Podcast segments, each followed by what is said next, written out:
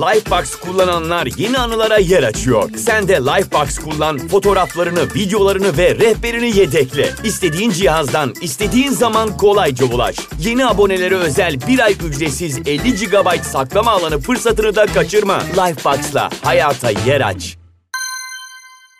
Herkese merhaba, ben Pınar Civan. Paldır Kültür'e hepiniz hoş geldiniz. Bu bölümde gezegenlerin, ayın, güneşin isimlendirilmesi ve tarihteki sembolik anlamları üzerine konuşacağız. Özellikle Roma mitolojisinden hikayelere ve gezegenler hakkında ilginç gerçeklere değineceğim. Bu konuda konuşmak için çok heyecanlıyım. Çünkü hem sanatı hem de bilimi içinde barındıran bir sohbet olacak. Beni daha çok sanattan ya da tarihten hikayelerle dinlemeye ve görmeye alışkın olduğun için gezegenler konusunun aklıma nereden geldiğini de merak etmiş olabilirsin. Hemen anlatayım. Geçtiğimiz günlerde Venüs'ün doğuşu tablosunu araştırırken Venüs yazdığımda karşıma hep gezegen olan Venüs çıktı ve ben de gezegenlerin neden mitolojik kahramanlarla isimlendirildiğini çok merak ettim. Araştırdıkça da bulduğum hikayeler çok hoşuma gitti ve kesinlikle bu konuyu anlatmalıyım diye düşündüm. O zaman hazırsan başlayalım. Binlerce yıldır Güney Amerika'dan Avrupa'ya dünyanın her noktasında insanlar geceyi aydınlatan yıldızlardan, aydan ve gezegenlerden büyülendi. Daima evreni anlamaya çalıştılar. Onlarca farklı kültürde uzayın sonsuzluğu doğaüstü ve kutsal kabul edildi.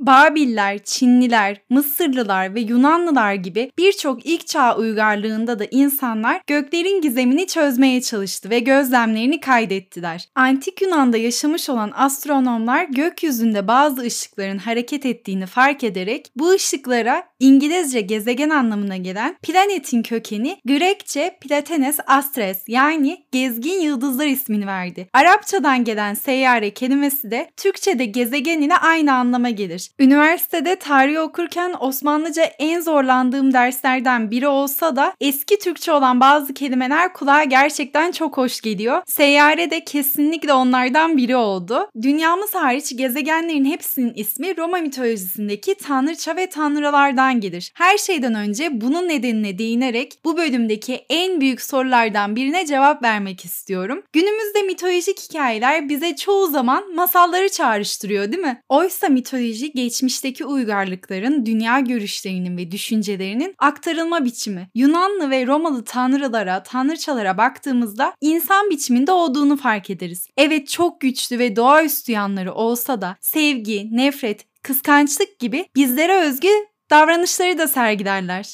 İnsanlar da onların yaşadıklarından kendi hayatları için dersler çıkartır. Antik Yunan ve daha sonrasında Roma şehirlerinde tanrılar ve tanrıçalar için tapınaklar yapılır, ayinler düzenlenir. İşte böyle detaylı düşündüğümüzde göklerde gördükleri mucizevi gezegenlerin isimlerini onlardan seçmelerine de şaşırmamak gerekir. Alanım astronomi olmadığı için gezegenlerin daha çok mitoloji ve tarihle olan ilişkisinden bahsedeceğim. Ayrıca bölümün açıklamasındaki linkten bütün gezegenlerin fotoğraflarını ve bahsedeceğim tanrıların, tanrıçaların resimlerine ulaşabilirsin. Gezegenleri anlatırken de büyükten küçüğe doğru olan sıralamaya göre gideceğim. Bu yolu seçmemin nedeni ise tabii ki antik çağlardan itibaren insanların ilk olarak gözleriyle görebildikleri gezegenleri keşfetmesi ve isimlendirmesi. Bu yüzden ilk olarak Güneş sisteminin en büyük gezegeni olan Jüpiter'le başlayalım. Unutanlar için ortasında böyle kocaman bir lekesi var ve en güçlü manyetik alana sahip olan gezegen. Romalılar gökyüzünde gördükleri en büyük gezegene tabii ki kendilerinin en güçlü ve en büyük tanrısı olan Jüpiter'in ismini vermiş. Onu gezegenlerin kralı olarak kabul etmişler. Aklınıza direkt Zeus da gelmiş olabilir. Jüpiter ve Zeus'un özellikleri de zaten neredeyse tamamen aynı. İkisi de göklerin tanrısı ve tüm tanrıların kralı ve tabii ki en büyük silahları da yıldırımlar. Romalılar da Jüpiter'i yüzlerce yıl devletin koruyucusu olarak kabul etmiş. Bir yeri fethettikleri zaman da zafer kazanan komutanlar Jüpiter için beyaz boğa olan kurbanlarını adamış ve onun adına o yerlerde tapınak yapmayı da imhal etmemişler. Şimdi de Güneş sisteminin en büyük ikinci gezegeni olan Satürn ile devam edelim. Dünyanın yaklaşık 95 katı büyüklüğünde olan Satürn, halkalı yapısı nedeniyle benim kesinlikle favorim. Aslında bu halkalar tek değil, tam 7 taneymiş. Buz, taş ve toz parçalarından oluşuyormuş. Söyleyemedim bir türlü. Hem Jüpiter hem de Satürn gaz devi olarak isimlendiriliyor. Bunun da en basit anlamı gezegenlerde ayak basabileceğimiz bir kayaç yüzeyin olmaması. İki gezegenin benzerlikleri aslında bu kadar da değil. Jüpiter ve Satürn'ün benzerlikleri aslında sadece bu kadar da değil. Roma mitolojisinde Satürn, Jüpiter'in babası, özelliklerine baktığımızda zamanı kontrol ettiğini, disiplin ve ahlak kurallarını da belirlediğini görürüz. Yani tam bir baba figürü. Zaten genelde yaşlı ve aksakallı olarak görürüz. Ama hiç de masum sayılmaz. Satürn ismini duyunca benim aklıma direkt Satürn'ün çocuklarını yediği resimler geliyor. Hatta bu resimlerin en ünlüsü ve bence en korkuncu Francisco Goya'nın Oğlunu Yiyen Satürn eseri. Kesinlikle bakmalısın. Peki Satürn çocuklarını neden yemeye çalışıyor? Hemen ona da kısaca değineyim. Bu olay da aslında Yunan mitolojisinde tanrıların babası olan Kronos'un hikayesiyle büyük benzerlik taşıyor. Titanların lideri olan Kronos, kendi yerine geçmesinden korktuğu bütün çocuklarını yiyerek öldürmeye çalışmış. Bu çocuklar da Hades, Poseidon, Hera gibi isimler aslında. Yani biliyorsunuz sonrasında korkunç güçlü olacaklar. Zeus ise babasından kurtulmayı başarmış ve ona karşı büyük bir savaş açmış. Babası Kronos'u ve diğer bütün titanları alt edip cezalandırmış. Kendisi de Olimpos tahtına oturmuş. İşte Roma mitolojisinde de Jüpiter babasını tahttan kovmuş. Satürn de Roma şehrinin kurulacağı yere gelmiş. İnsanlara tarımı öğretmiş, bolluk bereket getirmiş. Romalılar da onun adına şükranlarını göstermek için festivaller düzenlemiş ve bu festivallerde hiç sınır olmazmış. Yani o kadar ki efendilerin kölelerine hizmet ettiği bile yazar. Ayrıca Saturday de Satürn'ün günü anlamına geliyor. Sıradaki gezegenimiz ise Uranüs. Güneş sistemindeki en büyük üçüncü ve biraz sonra bahsedeceğim Neptün ile birlikte en soğuk gezegen olan Uranüs, çıplak gözle görülmesine rağmen genelde hep yıldız olarak kabul edilmiş. Bu yüzden 1781'e kadar da ismini alamamış. Hatta ilk başta bu gezegene George ismi takılacakmış. Biz bu olaya kardeşimle çok güldük. Size de anlatayım hemen. William Herschel adında bir astronom teleskobuyla gezegeni keşfettikten sonra İngiltere Kralı 3. George onu ödüllendirmiş. Tabii ödülleri alınca astronom hemen gezegene Latince George'un gezegeni anlamına gelen bir isim takmaya çalışmış. Ama diğer Avrupa ülkelerinden olan gökbilimciler bu isimden hiç hoşlanmamış. Uranüs ismi önerilerek kabul görmüş. Yunan ve Roma mitolojisinde tüm tanrıların atası olan Uranüs, gökyüzünün kişileştirilmiş hali. Biraz önce bahsettiğim Jüpiter'in de dedesi aslında. Böyle zincirleme şekilde ilerlemiş olduk. Şimdi Güneş sisteminin en büyük dördüncü ve Güneş'e en uzak gezegen olan Neptün'ü konuşalım. Masmavi gezegen, karanlık, soğuk ve çok rüzgarlıdır. O da bir gaz devi, yani içinde hiç katı yüzeyi bulunmuyor. Gözle görünmediği için 1846'da Avrupalı astronomların matematiksel tahminleriyle keşfedilmiş. Tabii ki renginden dolayı denizlerin tanrısı olan Neptün'ün ismi verilmiş. Neptün Yunan mitolojisindeki Poseidon'a karşılık geliyor. Küçükken Percy Jackson okuyanlar direkt hatırladı diye düşünüyorum. Şimdi sıra geldi dünyamıza. Kendisi Güneş sisteminin en büyük 5. ve Güneş'e en yakın 3. gezegen. Babiller, eski Yunanlılar ya da Çinliler gibi antik uygarlıklarda dünya evrenin merkezi olarak kabul edilmiş ve gökbilimciler gezegenlerin dünyayı çevrelediğine inanmış. Bunun nedeni gezegenlerin ve yıldızların dünyanın etrafında dönüyor gibi düşünmeleri ve dünyanın katı, sabit... Lifebox kullananlar yeni anılara yer açıyor. Sen de Lifebox kullan, fotoğraflarını, videolarını ve rehberini yedekle. İstediğin cihazdan, istediğin zaman kolayca ulaş. Yeni abonelere özel bir ay ücretsiz 50 GB saklama alanı fırsatını da kaçırma. Lifebox'la hayata yer aç. Talidir. Galileo ve Kopernik'in dünya merkezli evreni reddettiği döneme kadar özellikle Avrupa'nın gökyüzüne ilişkin genel kabulü tam da bu şekildeydi. Zaten onların da fikirlerinin kabul görmesi oldukça zor olacaktı. Bir şeyi daha söylemeden edemeyeceğim. Tarih derslerinde öğrendiğimizin aksine Orta Çağ'da insanlar dünyanın düz olduğuna aslında inanmıyordu. 8. yüzyılda bile günlerin niye birbirleriyle eşit olmadığını açıklamaya çalışırken gökbilimciler dünyanın küresel şekliyle bağlantı kuruyordu. 13. yüzyılda yaşamış ünlü düşünür Albertus Magnus da kutup yıldızlarını gözlemleyerek dünyanın küresel olduğunu anlamanın mümkün olduğunu söylemiş, Tanrı'nın elinden çıkan evrenin ancak mükemmel cisim olan küre şeklinde olacağını yazmıştı. Ayrıca astroloji de Ortaçağ Avrupa'sında antik dönemlerin uygarlıklarındaki gibi gök biliminin bir parçasıydı ve insanlar gök cisimlerinin hareketlerinin kendi yaşamlarına etkilediğini düşünüyordu. Dünya, Güneş sisteminde adını Yunan ve Roma mitolojisinden almayan tek gezegendir. Türkçe'de dünyanın anlamı ne diye merak ettiysen de Arapçadan gelmiş ve yeryüzü anlamında kullanılıyor. İngilizce'deki earth'ün kökeni de yer anlamına geliyor. Yunan mitolojisinde dünyayı simgeleyen ise tanrıça Gaia olur. Yeryüzünün ve toprağın tanrıçasıdır. Tüm tanrılar onun, göklerin tanrısı Uranos, denizlerin tanrısı Pontus ve yeraltının tanrısı Tartarus ile birleşmesinden oluşmuştur. Roma mitolojisindeki karşılığı ise Terra'dır. Zaten Terra da Latince'de toprak, yeryüzü ve dünya anlamlarına da geliyor.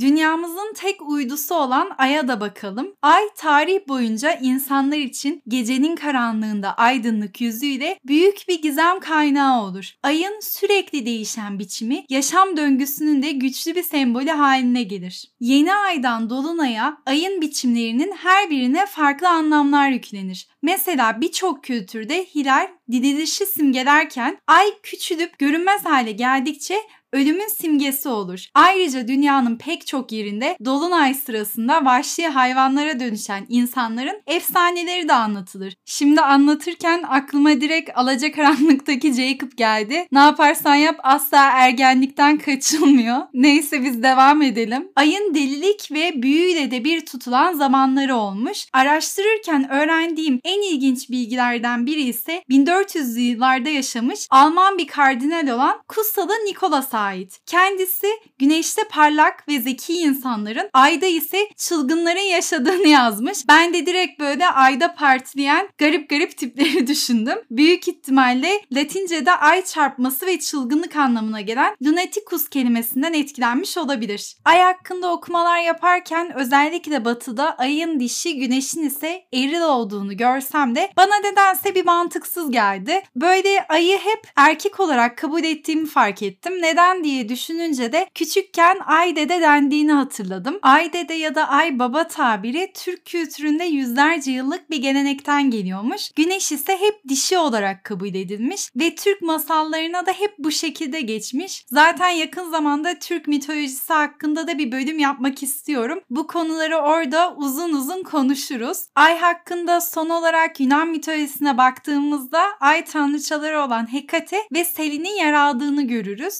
Ayrıca ay, ışığın, güzel sanatların tanrısı olan Apollo'nun kız kardeşi Artemis ile de özdeşleşir. Artemis doğa ve av tanrıçasıdır. Roma mitolojisindeki karşılığı ise Diana'dır. Romalılar ayrıca güneş tanrısı Sol'ün tamamlayıcısı olan av tanrıçası Luna'yı da kabul etmişlerdir. Şimdi de Venüs'e bakalım. Güneş'e en uzak ikinci gezegen olmasına rağmen en sıcak gezegen olmayı başarır. Bunun nedeni ise atmosferinin gelen güneş ışınlarını dışarıya çıkarmasına izin vermemesidir. Ayrıca dünya ile boyutları çok benzediği için kardeş veya ikiz gezegen de denir. Mezopotamya uygarlıklarından biri olan Babillerin M.Ö. 1700 yıllarda bile Venüs'e ait gözlemlerinin olduğu biliniyor. Gözle görülen en parlak gezegen olduğu için de Romalıların aşk ve güzellik tanrıçası olan Venüs'ün adını almasına şaşırmamak gerekir. Zaten Venüs sadece bununla da sınırlı değil. Cinsellik, arzu, yeniden doğuş ve mutlulukla da bir tutulmuş. Yani Yunan mitolojisindeki Afrodit'ten neredeyse aynı.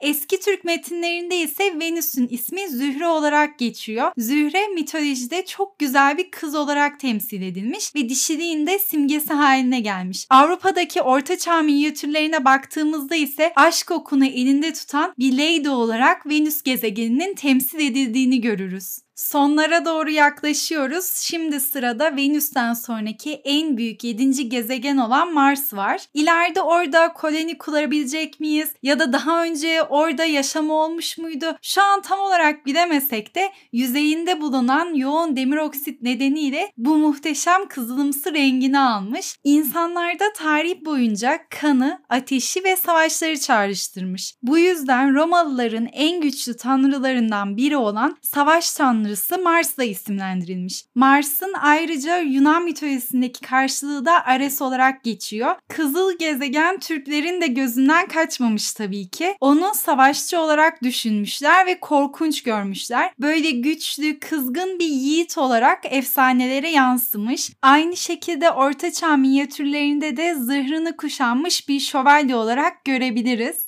Güneş sisteminin en küçük ve Güneş'e en yakın gezegen olan Merkür'de sıra. Merkür'ün tipine baktığınızda Ay'a da benzetebilirsiniz. Gökyüzünde çok hızlı hareket ettiği için Güneş etrafındaki turunu sadece 88 günde tamamlıyormuş. Bu yüzden tanrıların en hızlısı olan Merkür'ün ismi verilmiş. Ticaretin, şansın, hilenin ve hırsızların tanrısı olan Merkür'ün Yunan mitolojisindeki karşılığı da Hermes. Buradan da hatırlayabilirsiniz. Merkür eski Türklerin de uğurlu gezegeni olmuş, ona Tilek yani dilek adını vererek dilek dilerlermiş. Artık Güneş sistemine dahil edilmesi de bu kadar anlatmışken cüce gezegen olan Plüton'a da değinmek istedim. Güneş sistemindeki diğer gezegenler kadar büyük kütlesi olmadığı için ama bir uydu kadar da küçük kütlere olmadığı için Plüton cüce gezegen olarak adlandırılıyor ve 1930'larda keşfedilmiş. Roma mitolojisindeki yeraltı tanrısı Plüto'dan ismini almış. Yunan mitolojisindeki Hades'le aynıdır. Tüm gezegenlerden bahsetmişken Güneş'e değinmemek tabii ki olmaz. Ben de astrolisti sona sakladım. Sıcaklık ve ışığın kaynağı olan Güneş, canlılığın, tutkunun ve gençliğin simgesidir. Yunan mitolojisinde altın saçlı Apollo ışığı dünyaya getirir. Güneş'in gökyüzündeki yolculuğu ise gökte gezinen Güneş tanrısı Helios'un 4 atlı arabasıyla temsil edilmiştir. Roma mitolojisinde ise Güneş'in tanrısı Sol olur. Bazı Ortaçağ minyatürlerinde de Güneş'i imparator olarak görürüz.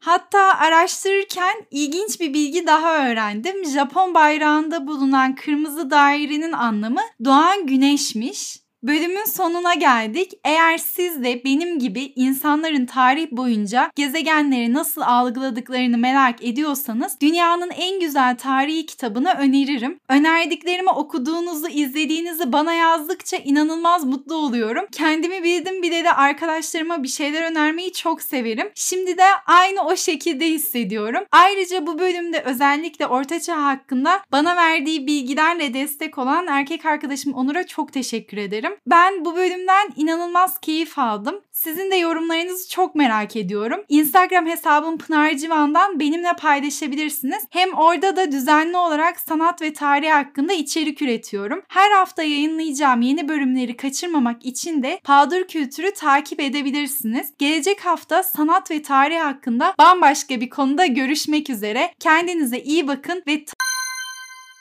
Lifebox kullananlar yeni anılara yer açıyor. Sen de Lifebox kullan, fotoğraflarını, videolarını ve rehberini yedekle. İstediğin cihazdan, istediğin zaman kolayca ulaş. Yeni abonelere özel bir ay ücretsiz 50 GB saklama alanı fırsatını da kaçırma. Lifebox'la hayata yer aç.